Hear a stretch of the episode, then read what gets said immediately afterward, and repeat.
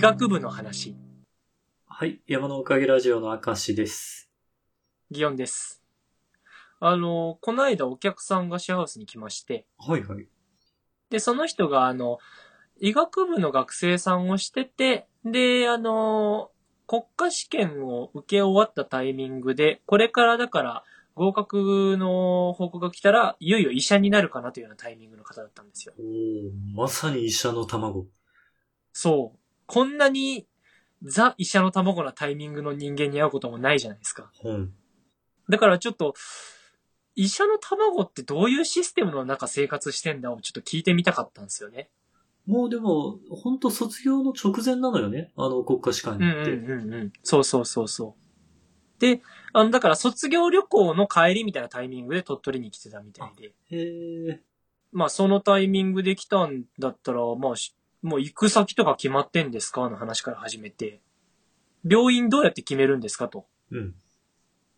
そしたら、なんかあの、なんだ？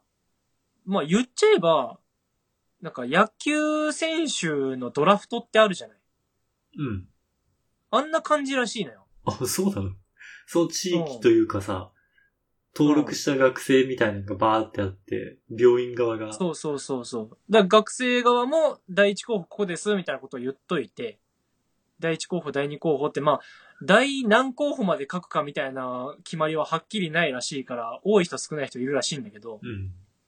あの、それで、病院とか、まあ、あとは大学付属の病院とか、そういうところも含めて、なんか、この子欲しいですみたいなのがあって、それのマッチングされると、行くみたいな話らしくって。その段階ではすでに何かに入るかみたいなのは分かれてるの？外科とか内科とか。えーっとね、俺の会った人は、大学附属病院に行くことになるらしくって、だから、中のところを2年ぐらい順繰り回されると思うみたいなことは入ってからまた一通りやるんだ。そうそうそう。だから、多分医学部の中で、その、ある程度網羅的に覚えさせといて、みたいな感じなんじゃないかな。うんうん。ほんで？選ばれていくことになるんだけど、お互いに、だからお、もう相思相愛でいけることになったはずなのに、国試折っちゃっていけなくなるみたいなことが起きるんだと。ああ、まあ、それはあるか。うん。うん。で、なんだったら相思相愛になれない危険性を危惧しすぎて500候補目まで書いてるやつがいたという話を聞いたんですけど。すごい心配性やね。うん。うん。でも、俺はなんだったら500候補まで書いた上の500候補目のやつって複雑な気持ちだよなと 思いつつ、確かに。それ、うん。逆に低いということの表れでしかないんじゃないかと思う気もしてて。500まで序列を明確にしてしまったっていうね。うん。487個目だったんですけど、いや、ぜひ来たくってって言われた時の心境たるや、みたいな感じでね。複雑。うん。みたいなのとか思いながら。まあまあでも国士ってやつが最後、いけるかどうかを握ってんのか、みたいな話をこう思って。ただまあ、手応えとかがよ、いいんだったらまあ、それで最後卒業旅行とかできてるって感じですか？みたいな風に聞いたんよね。うん。で、まあ、そんなに解けなかったわけじゃないんですけど、これ最後までわかんないんですよって言われて。おほう。え？って思ったのその最後までってだって解き切っちゃった時点で最後終わってるじゃないですか。うんうん。試験って普通そういうもんだから、もう手応えあったらそれってだけなんじゃないかな。まあ、点数が見えるまでわからんって意味かなと思って聞いたら、あの、いくら点数が良くても落ちる人がいるんですって。それは何？面接があるってこと？なんかまあ、確かにその、えっ、とね、学校でその生活してる間に人間的にやばいなって人をふるいにかけるシステムも存在してるらしいんですけど。それとは別で、その、特別問題みたいなのがテストの中にあるらしいんですよ。ど、どんな問題よえっと、なんかこの問題を外すんだと、他がどんだけ知識あっても、医者として認められないなっていう項目が指定されてるんですって。ああ、じゃあその問題ミスったら、一発アウトってこと？近畿士と呼ばれるらしいんですけど、それが、だから、えっ、と、いくつか、まあ10問なのか、5問、6問なのかわかんないですけど、いくつか設定されてて、そのうち2つとか3つとかを踏んでしまうとアウトですよというルールになってるらしいんですよ。へえ。で、その問題が、どれに該当してるかっていうのが、試験が終わった後に決まるらしいんですよね。え、ど、どういうこだから試験がスタートする段階では、どれが近畿市かって決まってないんですって。とすごい後出しじゃんけんだね。へえ。そう。で、まあ、多分なんだけど、その当日までに試験内容が書き換わったらめんどくさいしとかいろいろあって、そういうことになってんだろうとは思うんですよ。なんですが、これがあることによって、だから、めっちゃ点取ってたのに落ちるやつがいるというのもああるし、なんだったら、医学部の、そのなんか、国家試験、医師免許の試験っていうのは、90%ぐらいは、90数パーとかは受かるらしいんですけど、結構高いのね。いや、むしろ低いのかなわかんないな。うん。いや、まあでも、自動車の免許と同じぐらいにはっていうのだから、だいぶ高いんですよっていうことは言ってたんですけど、うん。そんだけ高いのに、そのなんか学年の首席みたいなやつが落ちたりするんですって。え、怖さっきのその近畿市って問題で引っかかったんだ。そうそうそうそう。で、なんでそのじゃあ近畿市っていうところにそんな賢い人が引っかかんのよっていうと、あの、めちゃくちゃ賢い人って自分個人で、その日本語にまだなってない文献とか読み漁っちゃってるから、現代の医学としてはまだ常識になっていない知識まで取り込んでしまったがために、そこでなんか変な引っ掛けに引っかかるみたいなことがあるらしくって。へえ。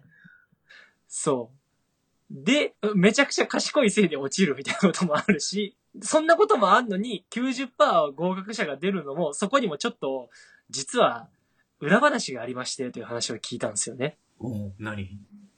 あの、近畿市って、昔は、こんだけ踏むともう一発アウトだよっていう数が確か、昔は2つ踏んだ時点でアウトだったらしいんですよ。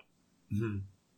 なのが、なんか、魔の2013年だか悪魔の2013年だかと呼ばれ、なんか、医学部の学生さんたちには呼ばれてるみたいな年があったらしく、うんその年の合格者数が、近畿市の引っかかり具合で、7割ぐらいしかいかなかったみたいな年があったらしくって、へえ、氷河期みたいなことになったんだ。そうそうそう。で、やばいじゃんってなった時に、その年の近畿市引っかかっちゃダメな数っていうのが急に2から3に上がったらしいんですよ。ええによって、実際の合格者数はあんま変わらずにいったと。すごい裏技を。そう。そんぐらいは受かるようなコントロールということが実質可能なテストなんだという話をされてて。はいはい。まあ、そんなこんな、あるから、この試験が終わった今のタイミングでも、まだこう、運が良くないと受からない可能性があるっていう話をしてて。まあ、そのね、近畿市を踏んで。うん。だから、試験が終わった後に、受かりますようにってわざわざ神社に行くらしいんですよ。すごいね、なんか神社と試験のミルフィーユ状態になってる。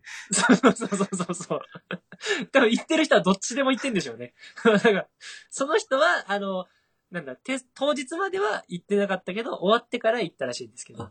ええ うん。そんなことになるんだと。なんかちょっと僕の知らない闇を知ってしまったので、なんか、あれですよね。こういうの知ってるだけで消される可能性あるじゃないですか。やっぱ世の中の闇。大変ですよ。こんな番組の中にそんな爆弾落とさないでください。はい。ちょっと死ぬ時は一緒だよと、みんなに伝えたいなと思います。死なばもろともで。はい。行きましょう、みんなで。9割方行きましょう。理解する話。はい。山のおかげラジオの証です。祇園です。あのーまあ、ちょっと前の話になっちゃいますけどね、あのーやりたいなと言っていた、アモングアスですか。あのー無事にやれたということで。ね。集まっていただいて、結果全部で何人集まったかというと？なんか10人集まれそうだなって言いながら、1人ちょっと、なんだ、仕事が長引いたなんだってなって、結局9人でしたかね。9人で、無事に。まあ言ってなんかラジオリスナーと言うべきなのか、ラジオも聞いてる僕の友達みたいな感じの、あの、方々に集まっていただき、でしたね。結局、ギオンさんの知人、友人、同居人みたいな。そう、祇園とその人は知っているけど、その、集まってくれた人同士はお互いのこと知らんみたいな状態でこうね、わちゃわちゃしたわけですけども。まあでも、どう？あの、割といい空気でできたんじゃないかと思ったんだけど。あそうね。なんだったら、他の人らの方が俺らより知ってたよね。うん。詳しい人がいて、一応ゲームとして成り立った感じがありました。あれはなんか助かったよね。で、なんか、あの、やったことないですっていう人も参加してくれてたんだけど、あの、その人の電波が一番落ちやすくって、そこがまあ、また大変だったけどね。オンラインでやるゲームの永遠の課題ですね。いや、そうなんよな。その人に説明してるのに説明中に通信が落ちちゃうけん、また説明をそのまま俺が続けてたら、俺今誰に説明してんだろうみたいな状態になってたもんね。まあなんか、あれ後日談なんだけど、はい。そのなんか通信切れてた人いたじゃない？はいはい。あの人あの時間はよく晩酌してるらしく。ん？うん。だから、ルールわかんないけど、あの時お酒が入った状態だったみたいで。全然そんな気配なかったですけどね。いや、でも途中でさ、なんか、誰かに、あ、これなんかゲームなのよみたいな説明してるの音声入っちゃってたじゃん。だったっけ？あ、覚えてないなうん、なんかあったんだけどさ。で、俺、あの、毎回入ってまーすって言ったんだけどさ。そう、あれもだからもう、あの、ちょっとご機嫌になってるぐらいで、その、なんか、お父さんに説明してたらしいわ。その、何、ほっこりエピソード？そうそうそう。それ後日談で聞いた。まあ、そんな感じのことでね、遊んでくれて。やっぱなんかでも難しいね。あの、犯人を特定するのってね。まあ、そうね。難しいゲームだった。うん。なんだかんだやっぱ上手い人がやっちゃうとあの、なんだろうな。もう全然俺らが把握する前に殺されちゃうなと思って。うんうん。うん。やっぱ短い時間でこう、相手のことを理解しようとするとか自分のことを伝えるとやっぱ難しいじゃない。そうね。それが隠そうとしていたらなおさらだし。うん。何ってさ、やっぱあの会議が120秒とか、あの、時間の制限があって、あれって要はその、ツイッターが、まあ今、正確に言うと140文字とかじゃないっぽいですけど、ね、あの、そういう文字制限があるっていうことに近しい何かしらだろうとは思うわけですよ。あその、制限された中で、物事を伝えることを理解しようとすることみたいなテーマ。そういうことですね。この、バベルの塔に始まったような我々のこの理解の分離といいますか。うんで、まあそういうのでちょっと最近引っかかった話が別であるんで、ちょっとついでにしたいんですけど、はいはい。あの、赤石さん、あの、なんか、スマホとかいじってて CM とかポロって出てきたりするときあるじゃないですか。YouTube とかね。そうそうそう。あれで、なんか TikTok の CM で、おばあちゃんと孫がこう喋るようなやつ、知らないですか？出てきてないかも、ターゲティングされてないかもしれない。ああ、むしろ俺が何のターゲティングされたらこれ流れてんだろうな。あの、よくこう、僕が漫画描いてるアプリの広告で出るんですよ。はい。で、なんていうかね、あの、ざっくり言うと、なんかおばあちゃんの手を握りながら、孫がそのおばあちゃんの方にそのカメラを向けてね、撮った、まあ、動画で、おばあちゃんに今からなんか言うことに対して全部静岡って返してねというゲームをするわけですよ。ああ、なんかありますよね。うん。で、おばあちゃんは分かったって言って、あのーお孫さんはまず最初にシャンプーというわけですよ。ああで、静岡。うん、いや、美味しいって答えるんですけど。ルール。で、まあ、まあ、めげないですよね、お孫さん。シマウマと。あの、そしたら、汚いと。で、下積み言うと、お茶と答えて。で、塩漬けって言ったらしばらく、うーんって悩んで、今日は暑かったなーって言ってきて、おばあちゃん病院行こうで終わる動画なんですけど、まあ、これを、何それあの、ボケが始まってるってこと？あの、まあ、そんな感じで締めくくられる動画なんですけど、なんかじ、なんかこれ、どういうその、なんだ、あの、配信をされている、まあ、チャンネルというかアカウントなのかなというと、あの、その、おばあちゃんと孫の普段のこの、会話みたいなのを動画として切り取ったシリーズみたいな感じで投稿してるらしいんですよね。はあ、ほん。だからまあこれだけじゃないっぽいんですけど、その、だからアカウント自体が結構人気なものらしく、あ人気なのね。おうそうそうそうそう。だから、まあ、ば、いわゆるバズってるみたいな感じのものだから CM で使われてるっぽいんですけど。ああ、そうかそうか。CM に、で出てきてるんだもんね。うんはいはい。そうそうそう。ただ、僕ね、面白さが、これ、全然わからなくって。うーん、なんかそうね、なんかちょっと、何でバズってんだろうね。コメント欄とか、見てみたいよね。なんか、そう、だいろいろ悩んで、でも、僕、TikTok やってないのよ。うん。で、TikTok の中の人がどんな反応をしてるか見たいけど、TikTok やってないと見れないじゃない。コメント欄はログインが必要みたいな話。そうそうそうそう。だって CM で流れるの動画だけだから。うん。で、TikTok やってないのに、その動画のコメント見るためだけに TikTok 入れるほどのモチベーションはないのよ。まあ、そうね。うん。で、まあ、で、実際、こう、でも、たくさんの人がどっかを楽しんでるのは間違いない中で、じゃあ俺が楽しめてないのが変なのかなって思ったりする。まあ、あの、今回明石さんがなんか、まあ気持ちはわかるみたいなテンションになってるのは、その、楽しめてない俺が説明してるからなんじゃないかみたいなとこもあるじゃない？ああまあ、説明者のバイアスがね、俺にも影響してる可能性はあるけど。うん。本ちゃん見たら面白いかもしんないじゃん、これは。確か俺は絵面を見てないからね。